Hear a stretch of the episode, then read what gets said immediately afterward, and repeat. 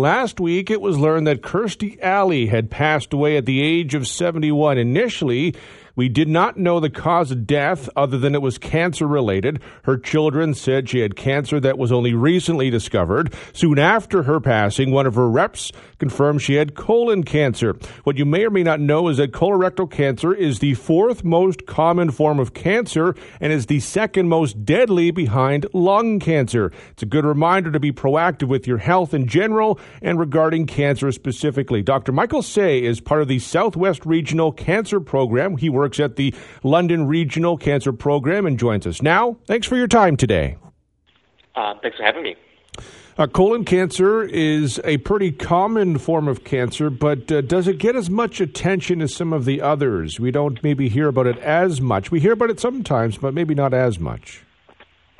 Yeah, um, that's a great point. Um, so certainly, I think um, we we hear of uh, breast cancer uh, a lot, and and we hear of, of many important diseases as well. But I think sometimes uh, we forget about colon cancer, and, and and that's a bit of a detriment to our own community because, as you mentioned, colon cancer is unfortunately very common, and uh, it is responsible for unfortunately many people losing their lives every year.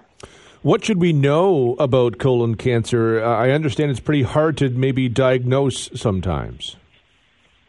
Yeah, I mean the the reason why it's hard is uh, more so because oftentimes patients won't have any symptoms when the colon cancer is early on, and it's very important we we find a colon cancer early on because that's the point when it's the most treatable and oftentimes even curable. And if we wait for the development of symptoms, things such as uh, blood in the stool, changes in bowel habits, abdominal pain, oftentimes, by the time it reaches that stage that it causes symptoms, unfortunately, it, it may be too late and it may no longer be treatable and curable. It just reinforces how important it is to be proactive with uh, your health, in particular, oh, ab- with this.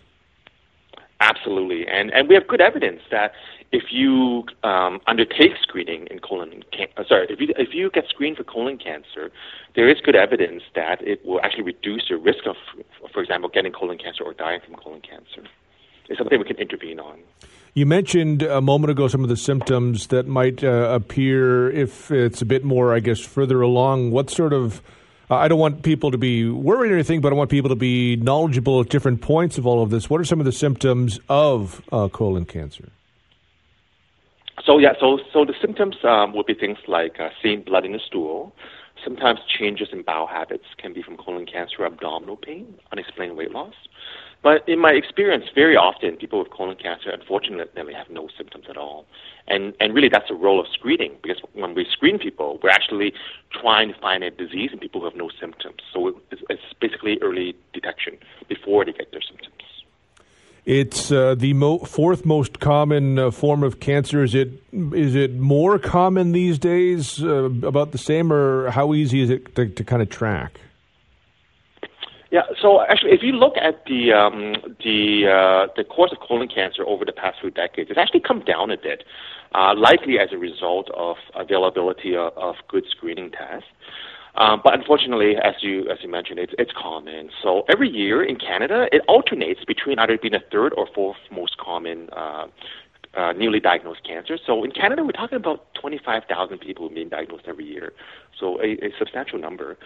Now, colon cancer um, um, if caught late, can be lethal. So of that, you know, 25,000 new diagnoses, unfortunately, about 9,000 people will die every year in Canada from colon cancer.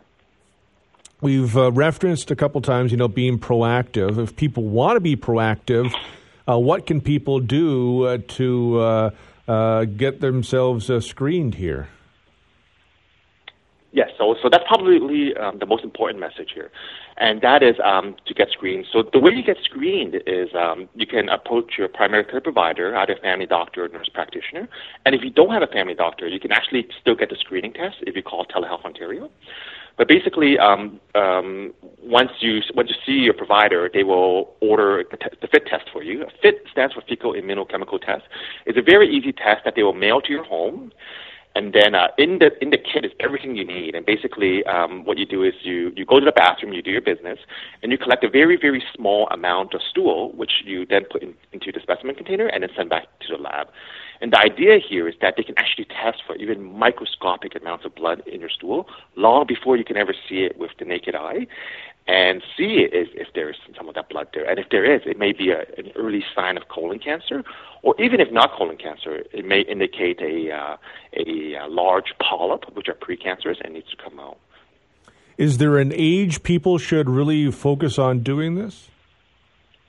Yes. So um, the general recommendation is uh, to start screening uh, at the age of 50, and then every two years thereafter. Now, this this fit test that, that I mentioned is is for most most Ontarians. It's for uh, people who have who are considered average risk. Now, individuals who are considered higher risk, for example, people who have uh, a first degree relative, usually parents or siblings with colon cancer, then the recommendation is not to do this test, but instead to see their doctor or their nurse practitioner about getting a screening colonoscopy instead if there's someone who's listening to this and maybe they don't have uh, you know that that first case uh, you know a relative or whatnot and they're say they're at 40 45 and they just want to be proactive is there anything they should do or maybe just wait until you're 50 if you have no family history and no symptoms, the, the, the recommendation would be to wait until you're 50. Um, a lot of this is, is, based on the natural history and epidemiology of the disease in terms of uh, uh, where the uh, where when we start uh, screening. Uh, things change over time, though, as we get more and more evidence. For example, the burden of uh, disease in those in their 40s. But currently, the recommendation is 50, so long as you have no symptoms and no family history. And, and, just to reiterate what you were saying earlier, I mean, when you're describing that test, it's pretty uh, simple, pretty painless, something that is uh, pretty uh, low effort to do, but could have a huge impact on your health. Absolutely. I, I couldn't have put it better myself. well, I uh, certainly appreciate you uh, joining us today to talk about this. It's very important. Thank you very much. Wonderful. Thanks so much. Bye. That's Dr. Michael Sey from London's Regional Cancer Program.